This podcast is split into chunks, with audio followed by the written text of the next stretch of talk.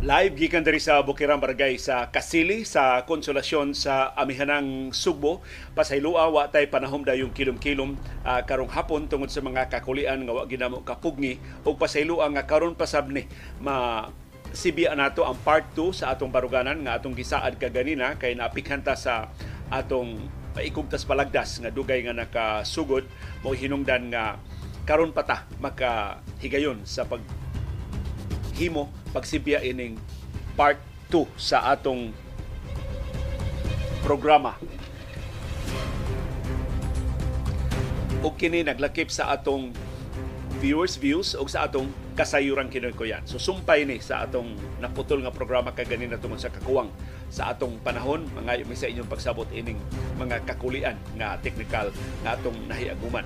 O daghang salamat nga doon natin mga viewers nga bisag piyesta ron sa uh, konsolasyon o bisan apiki mo diha sa inyong mga gimbuhaton kay Sabado ba karong gabi o uh, busa doon natin mga lakaw, doon natin mga sabot sa tibok pamilya o sa inyong mga higala pero daghang salamat inyong gipakayo gipadayon karong orasa sa inyong tagsa-tagsa ka mga Pinoy-anan o mga uh, kasing-kasing. Kagasalamat sa inyong paghatag og higayon o paghatag sa inyong mga sugyot kung saon nga mas maka mahimo pang mas relevant sa inyong tagsa-tagsa sa kakinabuhi kining atong mga programa sa buntag o sa hapon.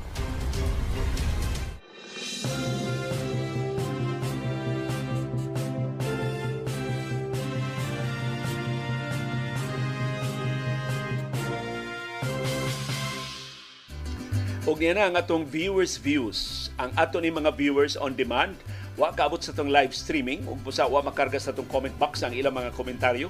Mao itong i-highlight sa tong viewers views karong gabi. Dili nimo inaandar nga oras sa viewers views pero tungod sa mga kakulian karong adlaw o hinungdan nga sa ilua karon pa nato mapahigayon. Pero better late than later kay gusto ko mapabati ang in, ang inyong mga hunahuna ang inyong mga opinion si Agapito Oraka dunay pangutana asa man pwede mo apply og trabaho para sa Austria kay nangutana akong igsuon kay wa man sa website sa Philippine Overseas Employment Administration POEA ang nag-announce adto agapito ang Department of Migrant Workers. Nagasalamat sa imong pangutana, akong gi-check ang website sa dmw.gov.ph. Mao man ang bag-ong ahensya sa gobyerno nga nagpayong na sa Philippine Overseas Employment Administration, sa Overseas Workers Welfare Administration ug sa ubang mga ahensya nga naglambigit sa foreign employment sa mga overseas Filipino workers. Ang pait sa DMW, wa dito ang bag-o nga mga pahibaw mahitungod sa mga kahigayunan sa trabaho sa Austria. Sama sa naandan, ang atong gobyerno mag-ayo lang ang press release way mga detalye kung saan sa pag-avail kanang ilang gipahibaw nga mga kahigayunan sa trabaho. Ang naa karon diha sa website sa Department of Migrant Workers mao ang ilang karaan na kay nga mga kahigayunan sa trabaho sa Austria atong 2022 pa pero sa website, gibutang nga pa man lang open. So, bakante pa ni ang mga kahigayon sa trabaho. But I'm sure dili ni mao ang 500 ka mga bakanting trabaho nga ilang i-deploy. Ang mga dili ni mao bakante mga trabaho nga ilang ipatubag sa lima ka ka overseas Filipino workers nga ilang isuway og deploy uh, karong tuiga. Mao ni ang kahigayon sa trabaho sa DMW gikan ra sa usa ka placement agency. So, di ka direkta mga apply sa Austrian government. Doon ay pribado nga placement agency nga lisensyado sa Philippine Overseas Employment Administration. No, in fact, naa sa website sa Depart- Department of Migrant Workers kining gihimo gipahibaw nga kahigayunan sa trabaho ang Oman Phil International Manpower Development Corporation. Mao na sa placement agency. Kini mao pahibaw original nga napublikar sa Department of Migrant Workers adto pang 4-1-2022 sa manang buwana ng 4 April April 1, 2022 pa. Atol malis administrasyon ni kanhi presidente Rodrigo Duterte. Hantud karon wa pa ma-update. Unsa man ang mga bakante nga mga trabaho? Number 1 cluster engineer Number two, engineer development process. Number three, engineer integrated circuit substrate. Number four, leader project. Number five, specialist integrated circuit substrate. Pero ayaw kabalaka agapito, sige tang pangutana sa Department of Migrant Workers, palabanta sa atong mga kaila sa Philippine Overseas Employment Administration. Kung saan na to pagsusi asa ta maka-apply. Unsay nanan ba sila listahan sa bakante nga mga trabaho nga ma-applyan na unsay mga qualifications, unsay mga requirements. Pero kini ang naanda ni nga mga requirements sa employment sa gawas sa nasod nga adto ka mo apply sa pribado nga mga placement agencies. I don't know kung pila ang placement fee ini. Inaw dili kay dako aron mas daghan in town ang qualify, mas daghan ang maka-avail ini bakante nga mga kahigayon sa trabaho. Kaya ang minimum nga suhulan sa Austria suma sa pahibaw sa Ministry of Labor sa Austria o sa Department of Migrant Workers din sa Pilipinas 120,000 pesos a month ang ilang minimum nga suhulan o kasagaran ini suma sa atong gipahibaw nga mga posisyon. Dili ni mga minimum wage uh, positions. Mas dako pa ni ang suhulan? Ini mao mga pwesto nga bakante dito sa Austria. 200,000 vacancies sa Austria na atong fill-upan sa Pilipinas ug sa ubang kanasuran pero kitay nakauna og perma og memorandum of understanding uban sa Austrian government 500 overseas Philippine workers ang atong i-deploy every year ngadto sa Austria. Good luck sa ato mga aplikante tabang may og pakisayod unsaon pagpang-apply og trabaho sa Austria.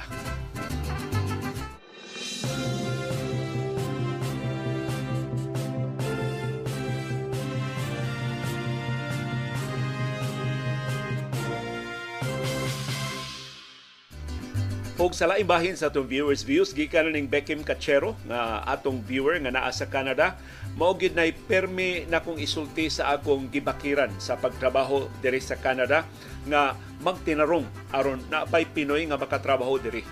Ang iyaning sumpay sa mga kahinangop sa Austrian government nga maayo ang mga trabahante nga Pilipino. Mao na nga sa tanang kanasuran sa kalibutan kitay unang nilang giduol kitay unang nilang gihagad nga mo deploy o mga overseas Filipino workers. Kay tagbaw kay sila sa mga trabahanting Pinoy na nakatrabaho nila sa nangagi nga katuigan. In fact, daghan kay mga overseas Filipino workers karon nga makasulti, maayo kay ilang sitwasyon, protected ang ilang mga katungod, wa sila abusuhi suma sa nahitabo sa ubang kanasuran labi na sa Middle East nga humok ka ibang lungion ang ilang mga kontrata So, maayo ni. Unya, doon na ray plano ang Department of Migrant Workers magtudlo ta og labor attaché diha sa Austria aron mas kaparalipdan pa ang mga trabahanting mga Pilipino. Matod ni Beckham Cachero, kung magtinarong ang mga Pilipino mas daghan pa yung mga Pilipino nga makatrabaho sa ubang kanasuran. Kay lisod baya mangitag disente nga trabaho diri sa Canada. One time, akong gipasod perting badlunguna. So doon na siya girekomendar perting badlunguna. Kita ang working attitude niya diri. Mag-lunch nga wa sa oras. Magchinilas sud sa office. After that, ni hunong una ko og recommend og tao. But lately, gipangayuan na pud ko tao sa manager. Ganahan daw siya Pinoy kay trabaho kun kay trabaho kun trabaho. Walay daghang reklamo dako ni Rangos Beckham Cachero des Canada na kay siya may mangrekomendar na og mga trabahante nga mga Pilipino. Si Victor De Aquino mo mamalihog og congratulate siyang sikiting nga apo nga si kung saan pagbasa Victor De Aquino ang ngan sa imong apo Zo, Zo, Zoya Zoya Claire nga na best in costume sa United Nations Day kagahapong adlaw sa ilang school sa Talisay na First Chinese Royal Academy. Ang iyang costume, Panama. Congratulations sa atong tanang mga bata. Makalipay kayo para sa mga ginikanan nga nilang mga bata mo paso bitaw kanya magrepresentar og national costume sa nakalilain nga kanasuran nga sakop sa United Nations. Si Francisco Pielago Jr. ningon mas maayo ang naval vessel na ang atong gamiton sa resupply mission diha sa West Philippine Sea iyaning pagdason sa plano sa armadong kusog sa Pilipinas kay mismang hire ta o pribado nga mga barko ang ato yung barko sa Philippine Navy ang atong i-deploy aron dili na masayon-sayon og buli sa China kay hibaw na sila nga dunay capability ang atong naval ship nga makasukol sa mga bullies kay armado man ang atong mga barko sa Philippine Navy. Mao ni ang suggestion ni Francisco Pilago sa dugang natong pagpanalipod pagbantay sa atong West Philippine Sea gikan sa mga pagpanghasi sa China o sa uban pang kanasuran sa kalibutan. Kay tinuod man na ang sulti sa pipilas mga trolls ni sa kampo sa mga Duterte na musud sa usahay sa atong West Philippine Sea ang mga barko sa Vietnam, mga barko sa Malaysia o mga, mga barko sa uban pang kanasuran sa kalibutan. Pero lahi sa China, di ba sila manghasi? Musugot naman sila atong abugod, mapahawa naman sila kung atong papahawaon gikan sa atong nasunong teritoryo. Ang China kay kita pay hasiod, kita pay babagan, kita pay himuag dangerous maneuvers o sa nahitabo atong Domingo sa diaging semana, kita pay kipangkaan.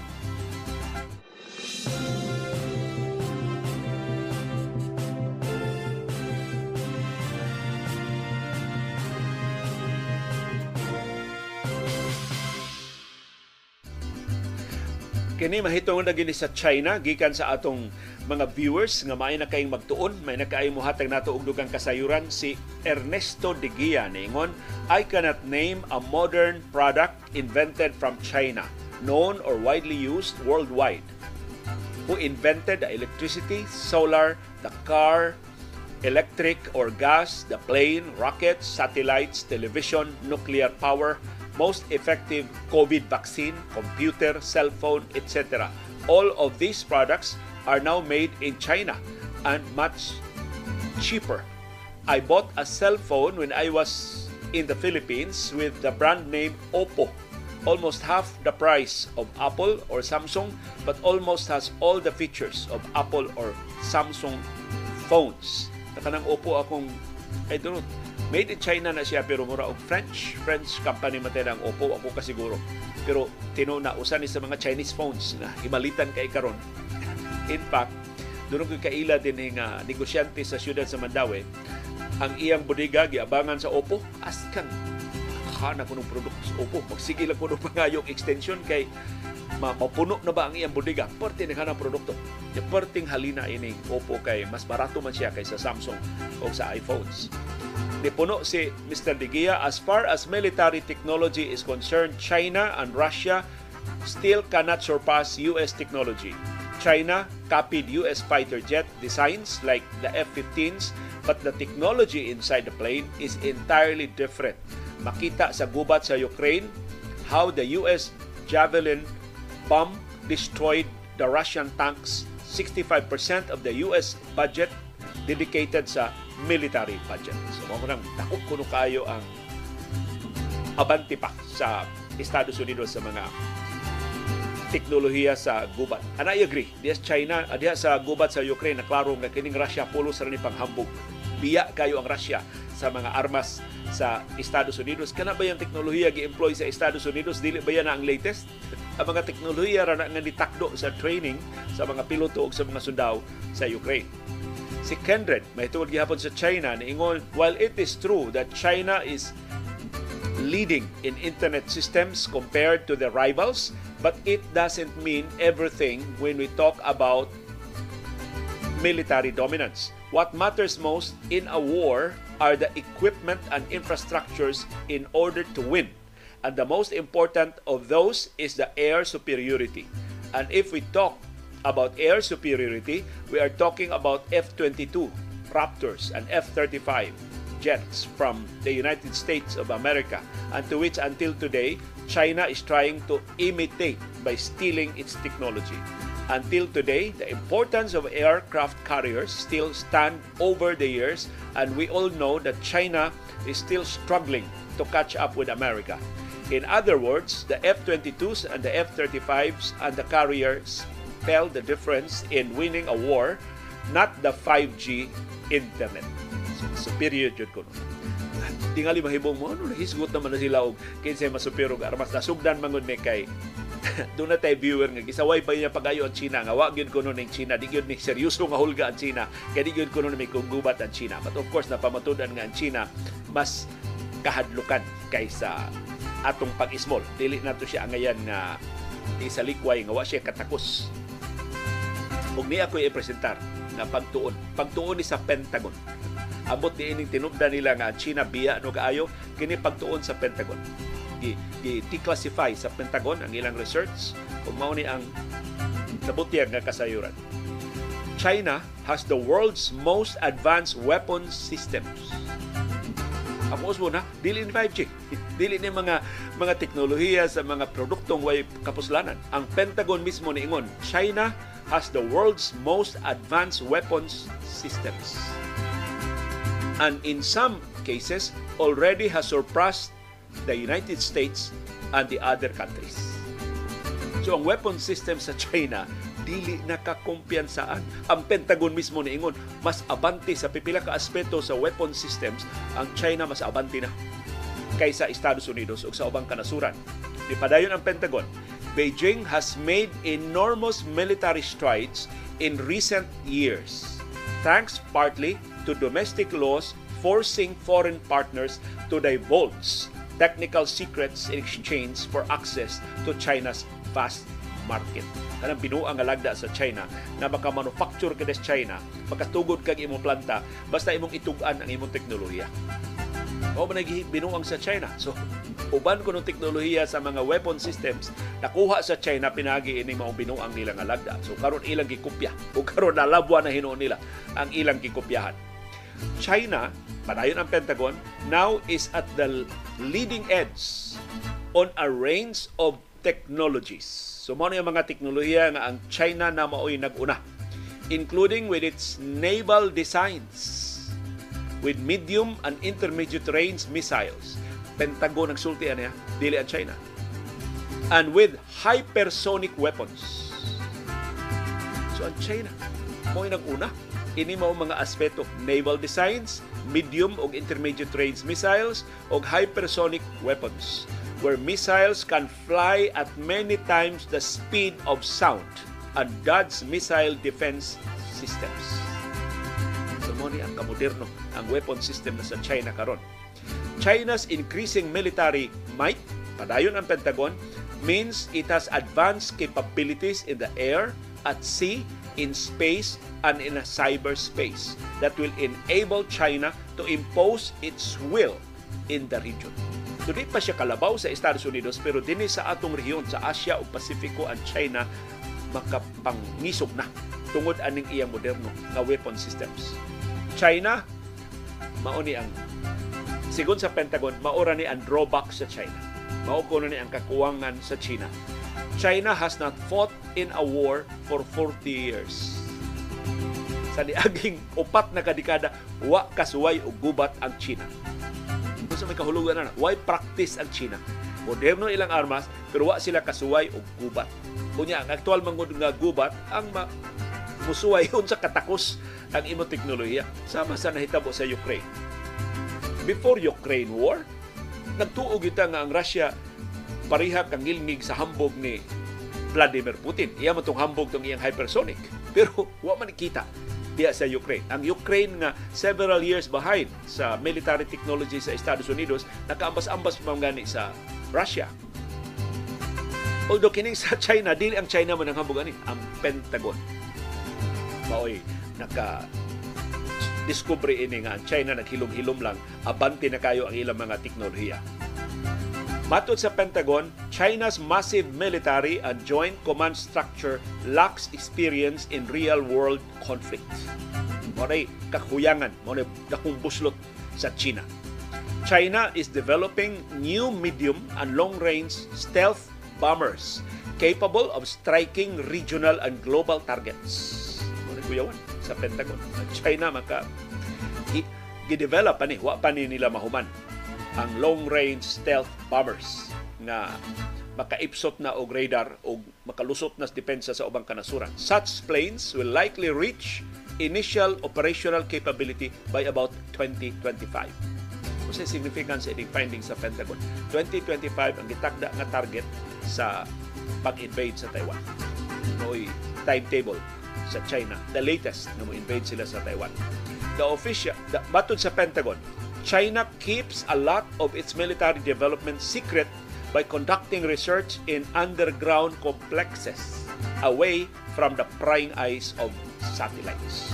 Hindi kuno da, dayon mabantayan unsa nakamoderno ang mga armas sa China kay ang ilang research tuwa sa mga underground complexes. Dili ma bantayan gikan sa ibabaw.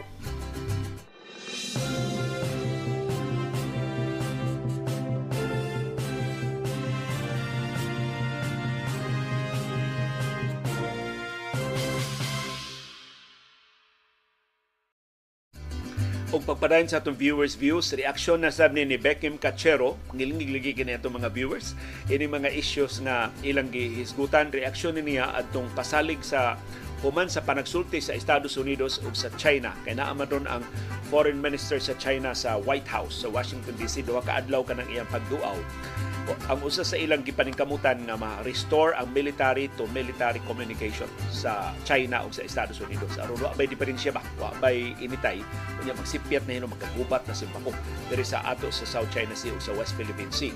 Mato ni Beckham Cachero, murag kanang military to military communication between China, Chinese and US generals dili jud na maayo.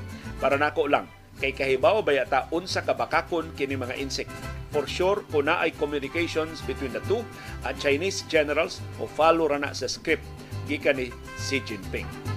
Nabiki mura og mas kahibaw pa ka sa Pentagon. Kahibaw sa ng Pentagon, giilad ba sila wa ba sa komunikasyon. Ang purpose ra gid general to uh, communications between Chinese military and US military mao nga why misunderstanding. Dili nga uh, mugay na sila diha, ilaray na sila diha. Walay misunderstanding, pananitan. Dunay mo buto, simbako sa South China Sea. Di mismo, bawas dayon ng Estados Unidos, ma-verify niya pinaagi ang military to military communication. Unsa mo itong buto habay? Unsa to? Buto to ligid o buto na to sa inyong missile? Unsa man, na, na, na-aksidente na to ninyong trigger or gitirahan na gid ninyo? Naabay komunikasyon before maggubat, before sa actual na panagsungit. Mao na tuyo sa military to military communication sa Estados Unidos ug sa China. Ug useful kay na bisan karon na ay military to military communication ang US ug ang Russia. Bisan kung nagkasungi na pag-ayo ang duha ka nasod. Si Ed Kaina niingon kinsa man ang Philippine nun nga nagpabilin sa Gaza City para maapil sab namo sa amo pag-ampo. Isuway jud go og susi sa Department of Foreign Affairs, wa pa. Di nila nganlan ang mga Pilipinos nga nabilin dito sa Gaza tungod sa security concerns. Pero nangutana ko mga congregation sa mga madre mo ni nakanindot ining inyong mga views kay mapugos bata og research so nangutana ko sa mga congregations din sa mga madre kung doon na ba sila mga counterparts dito sa Gaza ang ilang sulti most possibly kining maong Filipinanan na naa sa Gaza kabahin ni sa congregation ni Mother Teresa. Kinbitaw mga madre ni Mother Teresa dinhi mao man naa sa Gaza. Dako kay ng ilang congregation diha na sila simbahan na ilang gialagaran diha sa Gaza. Pero sa sila confirmation kung kining Filipina nun na ibilin diha sa Gaza City sa sentro gyud sa bombardiyo sa Israel mao magsakop ba ni sa congregation ni Mother Teresa.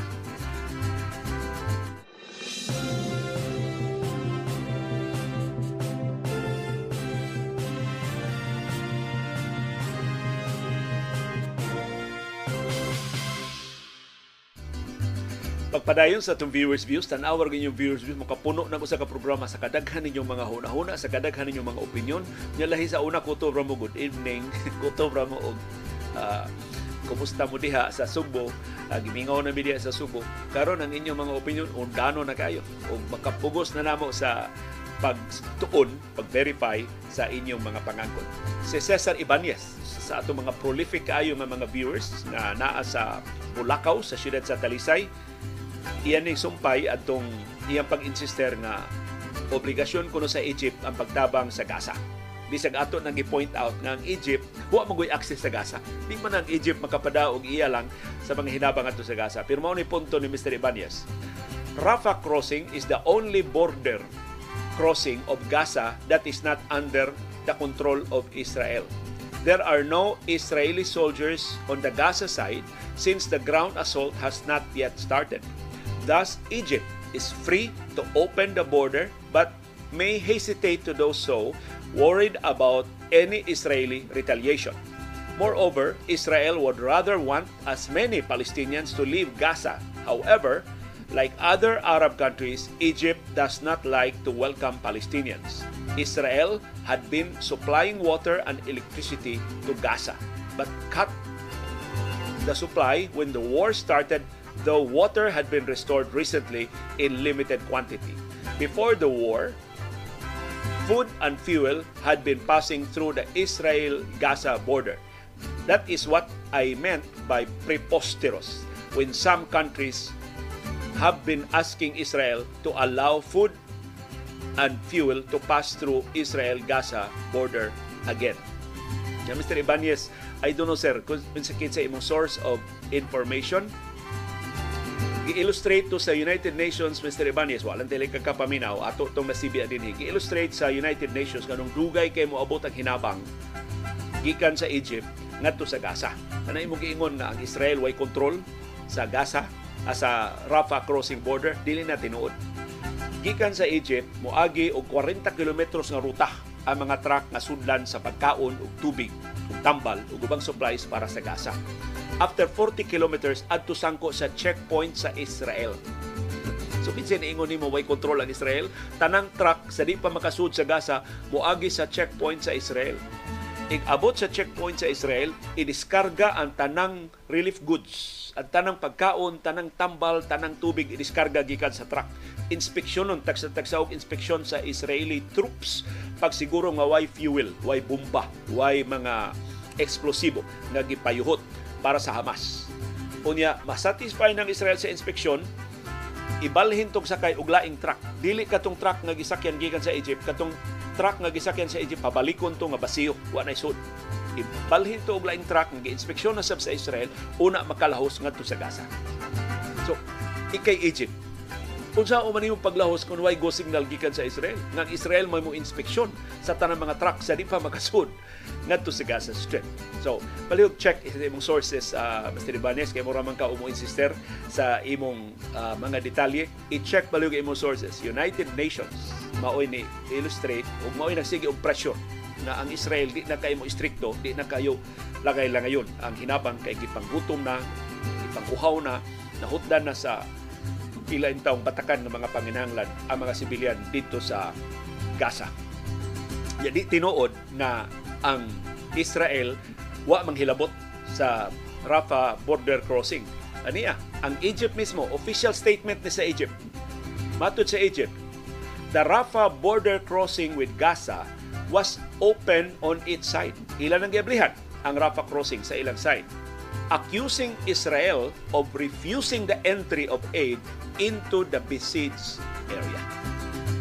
Ang Egypt niya, ningon ang Egypt, abli na ang, ang Rafah crossing sa ilang side, pero gibabagan sa Israel, igabot dito sa Gaza. Ang babag mauni ang checkpoint na gisgutan sa United Nations. Wa ni palutsa hangtod nga nakumbinser sa Estados Unidos ng Israel palutsa na natin pagkaon maguna para manas mga sibilyan di man, di man para sa Hamas. Matod sa Egypt, Israel's targeted attacks and refusal of aid entry is hampering the aid delivery. So, gawas nga gidid-an sa Israel ang pagsuod sa mga pagkaon sa unang mga adlaw human sa ilang pag-blockade sa Gaza, gitarget pag gibombardiyohan pag sa Israel ang Rafah crossing.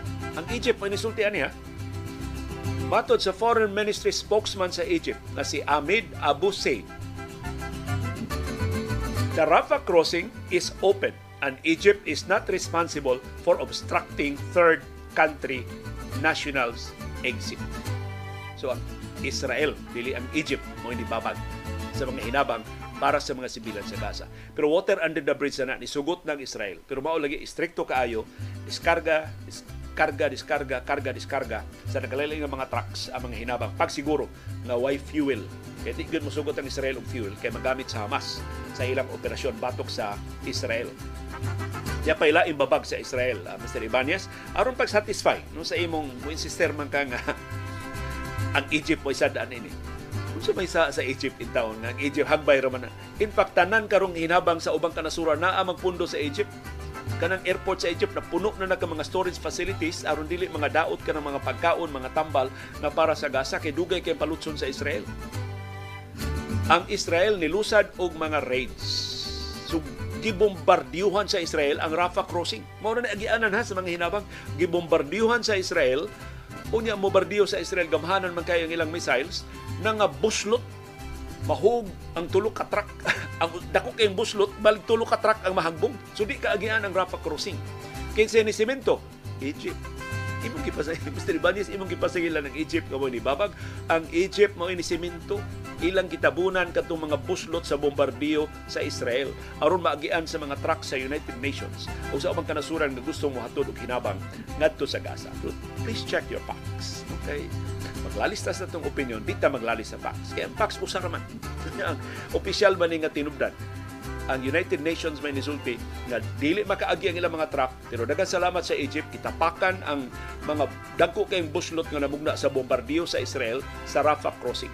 So nagamit na sa mga convoys pag-deliver sa mga hinabang ngadto sa Gaza Strip. Ang mga truck sa unang mga adlaw sa gubat sa Gaza, tali sa Israel o sa Hamas, wa gyud kaagian. Nga buslot man, naguba man ang Rafah crossing tungod sa bombardiyo sa Israel. Ang Egyptian engineers deploy dayon human nagpatabang ang United Nations aron ma-functional na sab ang Rafah crossing. O karon naagi ana og mga truck sa mga hinabang ang Rafah crossing tungod sa pagtapak sa Egypt. Ang Israel ni bombardiyo sa Rafah crossing labing menos kaupat ka higayon. Ang Israeli attack sa Rafah crossing naglakip sa upat ka mga missiles nga gitarget sa Palestinian side sa crossing. So, kanang Rafah crossing na anay na sa Egypt, nasa na nagkabahin sa Gaza. Ug ang kabahin sa Gaza mo gikontrolar sa Israel, pinagi siyang makanunayon nga pagbombardiyo.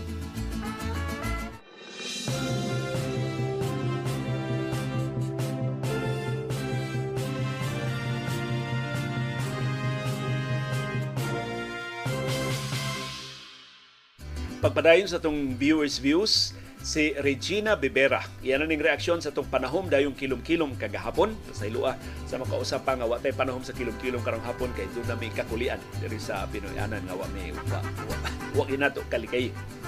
May tungod ni sa katong teacher bitaw sa Leyte nga giimbestigar sa Departamento sa Edukasyon kay gipaskwat ang mga bata gibunalan ambot unsay kalabasan sa mga bata so ma apiki ni mao magtutudlo paglapas sa balaod batok sa corporal punishment. Matod ni Regina Bibera sa high school pa ko, ang among first period sa hapon mao ang Pilipino. Kaming mga estudyante magpuntis ra mig panghuyab. kay tuka man kay ng orasa sa sayong hapon. Ang idea sa among teacher sa first part sa among klase maghatag siya og vocabulary. Unya gi-group me among gamiton sa among dialogue ang vocabulary nga iyang gihatag o maghimo mi og drama presentation sa among next meeting. Sukad adto sige na lang mignisi sa among klase kay magpili man pod mi kon kinsay best actor, best actress o best director sa among mga presentations. Ang mga best na apoy additional points nga award kanito sa incentive sa ilang teacher. Dili kina lang ipaskwat, dili kina bunalan ang mga bata, imo lang iinganyo, imo lang i-motivate aron nga madasig sa klase si Francisco Pilago Jr. ningon ang imong gihimo liyo nga grouping sa mga bata ug dunay reporting mao na ang workshop na format sa klase ug nindot na nga paagi sa pagdasig sa mga bata nga makaparticipate sa discussion ang workshop good akong ganahan kung ipadako og seminar sa union kaniadto kay mo function ang utok o dili ma-board ang mga participants likewise sa mga estudyante tawag ko na na workshop. Wa jud kalibutan. Unsa na nga ang ako lang nga nangita lang ko paagi unsaon nga maminaw o ma-engage ang mga estudyante. Si Adelaida Balugbog niingon, mao lang nay akong baon sa una sa elementary. Tagsa kada usa ka dako ang iyang baon. Pila man imong edad Adelaida na makabaon pa mag usa ka dako? Kada adlaw usa ka dako ang iyang baon. Kada bang 1 centavo ang iyang baon. Kay dagko pa man kaayo ang pan mapalit sa una sa 5 centavos at sa una nga usa kadako 5 centavos ray akong baon Monday to Friday.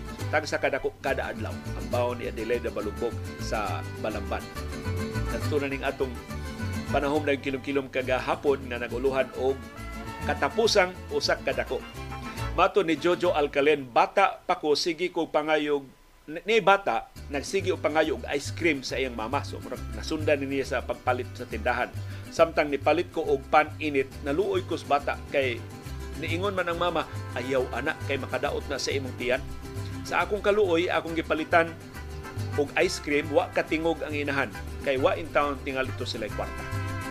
Murag iagi ba lang o balibat sa mama nga makadaot sa tiyan sa bata ang ice cream, kay wa intay kwarta. So may na lang si Jojo Alcalen ni mao ini palit og ice cream sa bata. So kana bitong higayon ngayon ana, muna mo'y ma, ma, madunggan ba nga klaro kayo in taon na way kwarta. Na mo'y ikatunol og jutay dako kay nakahulugan para nila.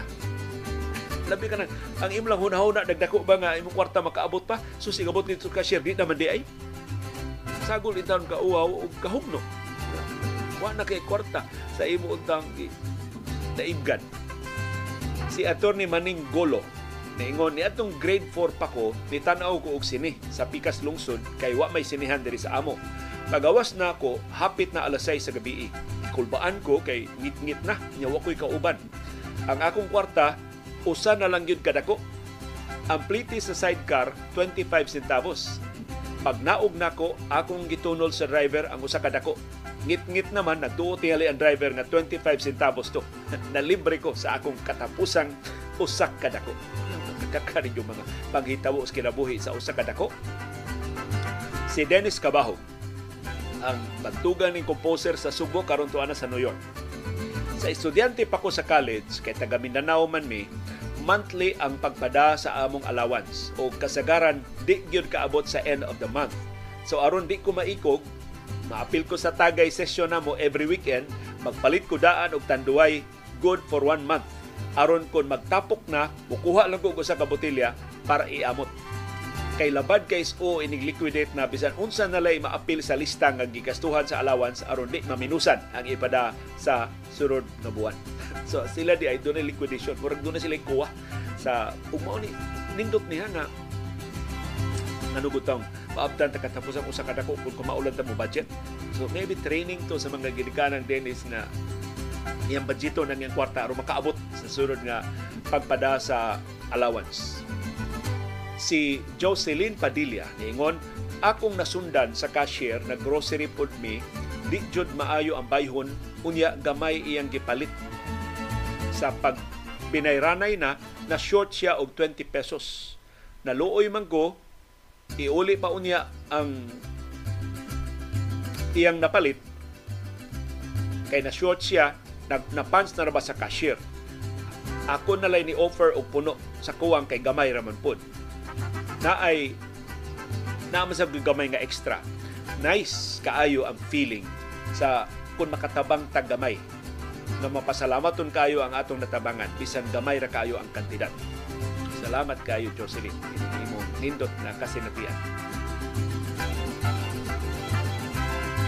si Francisco Pilago Jr. ingon pila gyud kapas mo ang nadangatan unta nako kaniadto nagtungha pa ko ang bahog-bahog ang nakasalbar sa kagutom. Imnan lang og daghang tubig sulbad na ang kagutom. Mao gina Francisco Pilago pareha ta og kasinatian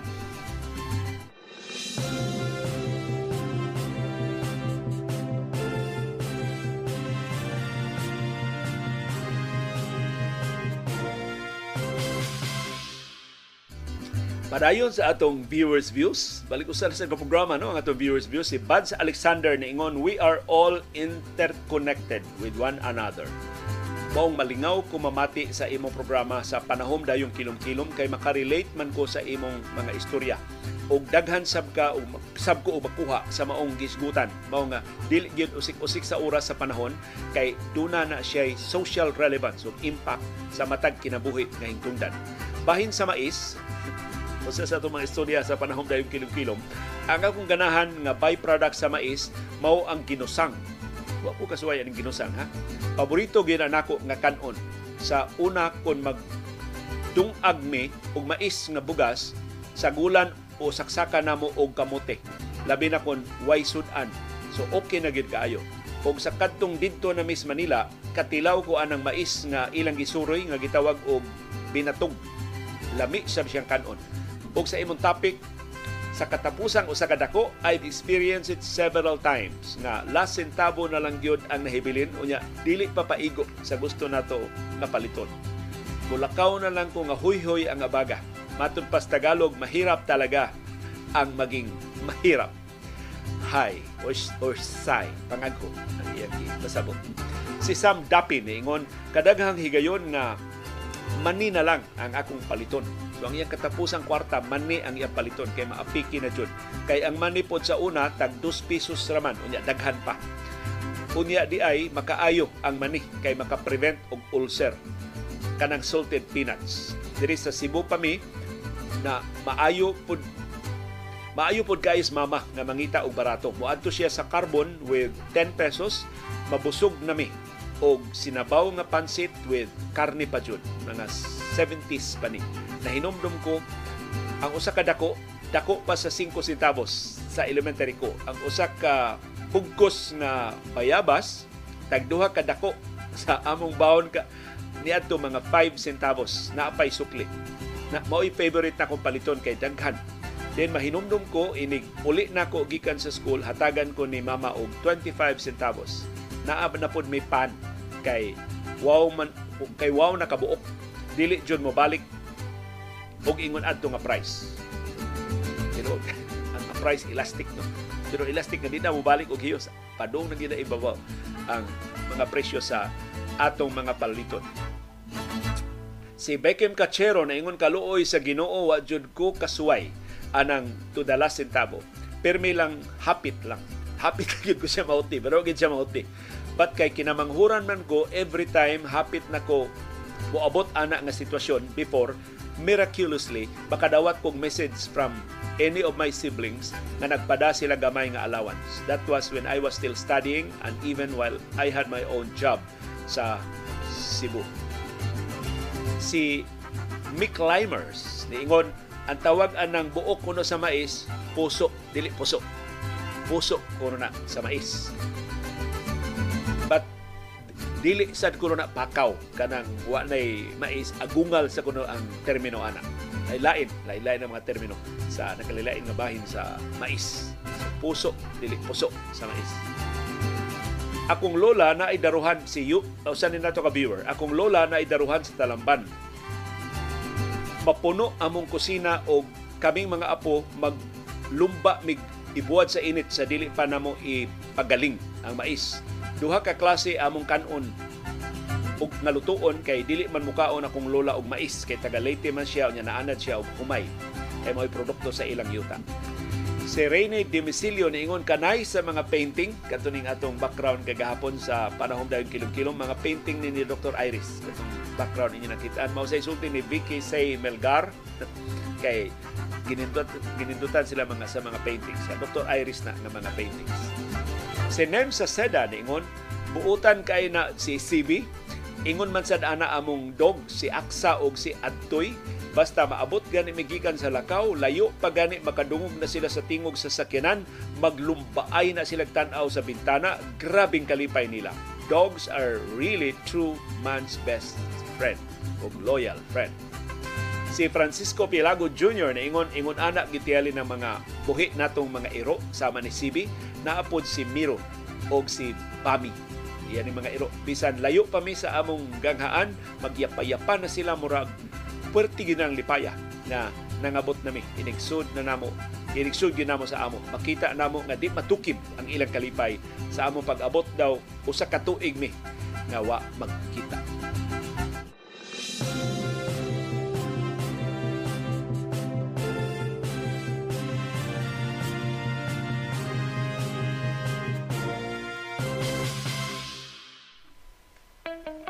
Dunay daghang matang sa kasayuran. Dunay kasayuran pinadailang. Dali ra kay mahibawan. Dunay sa kasayuran gitaguan, gilumluman ang ayang kuykuyon sa katawhan. Kasayuran kinuykuyan. Unsa may dangatan ining duha ka politikanong pamilya. Sa nanging mga eleksyon, perti nilang suura. Akong gipasabot ang mga Duterte o mga Marcos nga karon doon na distansya. Ang ilang relasyon mura og doon na na kang-ah pagdagan ni President, kanhi Presidente Rodrigo Duterte atong 2016 sa pagka-presidente, ang mga Marcos sa Ilocos Norte maoy nihatag niya suporta labihan ka bastante. In fact, si Duterte labihan ka mapasalamaton dihang nakatungtong na siya sa posisyon ang mga Marcos iyag yung gipasalamatan o gibalik-balik yun ang dakong suporta kayang napahimuslan. O in fact, sa paglingkod na niya sa katungdanan, ang paglubong sa patenglawas ni Ferdinand Marcos Sr. iyang gitugutan dihas libingan ng mga bayani bisag gisupak sa kadaghanan aron pagbayad sa iyang utang sa pamilya nga hingtungdan. Daghan kay pabor ngayang gihatag ngadto sa pamilya atul sa unom ka tuig nga administrasyon niya. Nagsugod pag-aslum ang relasyon sa duha ka pamilya dayo ng eleksyon sa niaging tuig pa. Dihang si Duterte ni protesta na ang iyang anak mo running mate ni Marcos, ni Ferdinand Marcos Jr. nga karon presidente na. In fact, si Marcos Jr. gipatil niya o mga pagsaway nga perting grabiha. Ginganlan nga tapulan, cocaine addict ug unsa pa. Pero wa man gini mabadlong, wa man niya mapara ang iyang anak nga si Inday Sara, nag-running mate man ni Marcos misupak sa gusto niya nga mao'y mudagan unta pagka-presidente kay siya may labing popular nga presidential presidential ni atong higayuna na karon nga nagkaparis na si Marcos ug si Duterte sa katungdanan. Nahilom na ang amahan. Wa na siya ang mga pagsaway karaan nga pagsaway wa na niya nahisgutan o in fact na report na siya Marcos katong dito siya sa China gikan ipakaingon na to og napalik na ang maing relasyon sa duha ka pamilya. Kay murag gihulagway man ni Marcos nga si BFF niya si Inday Sara.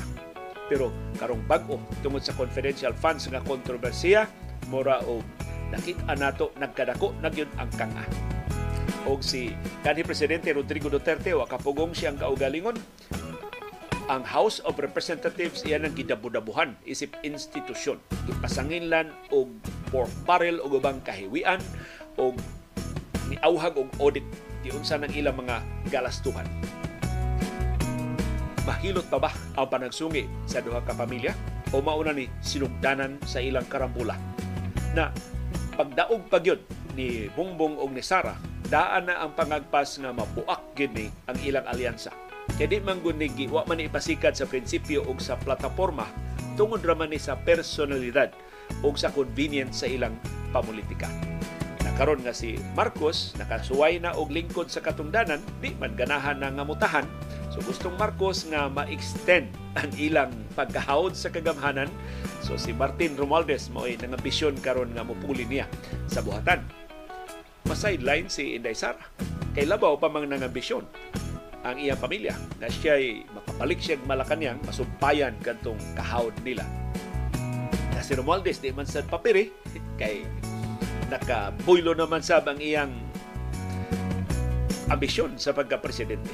So, bangga ining duha ka pamilya makasaksi ta og mas eksplosibo nga mga esena mas wild nga mga pagsaway nga maluwatan sa usang usa atong susihon ang tanang mga pasangil kay makahipos tag ebidensya kay pulos badlungon kining duha ka pamilya wa ni sila magtinguha sa kaayuhan sa kinabag-an personal ni nga kabulahanan mao'y nakainganyo ining ilang kahakog sa katungdanan So, palihog, dili ta mo abiba.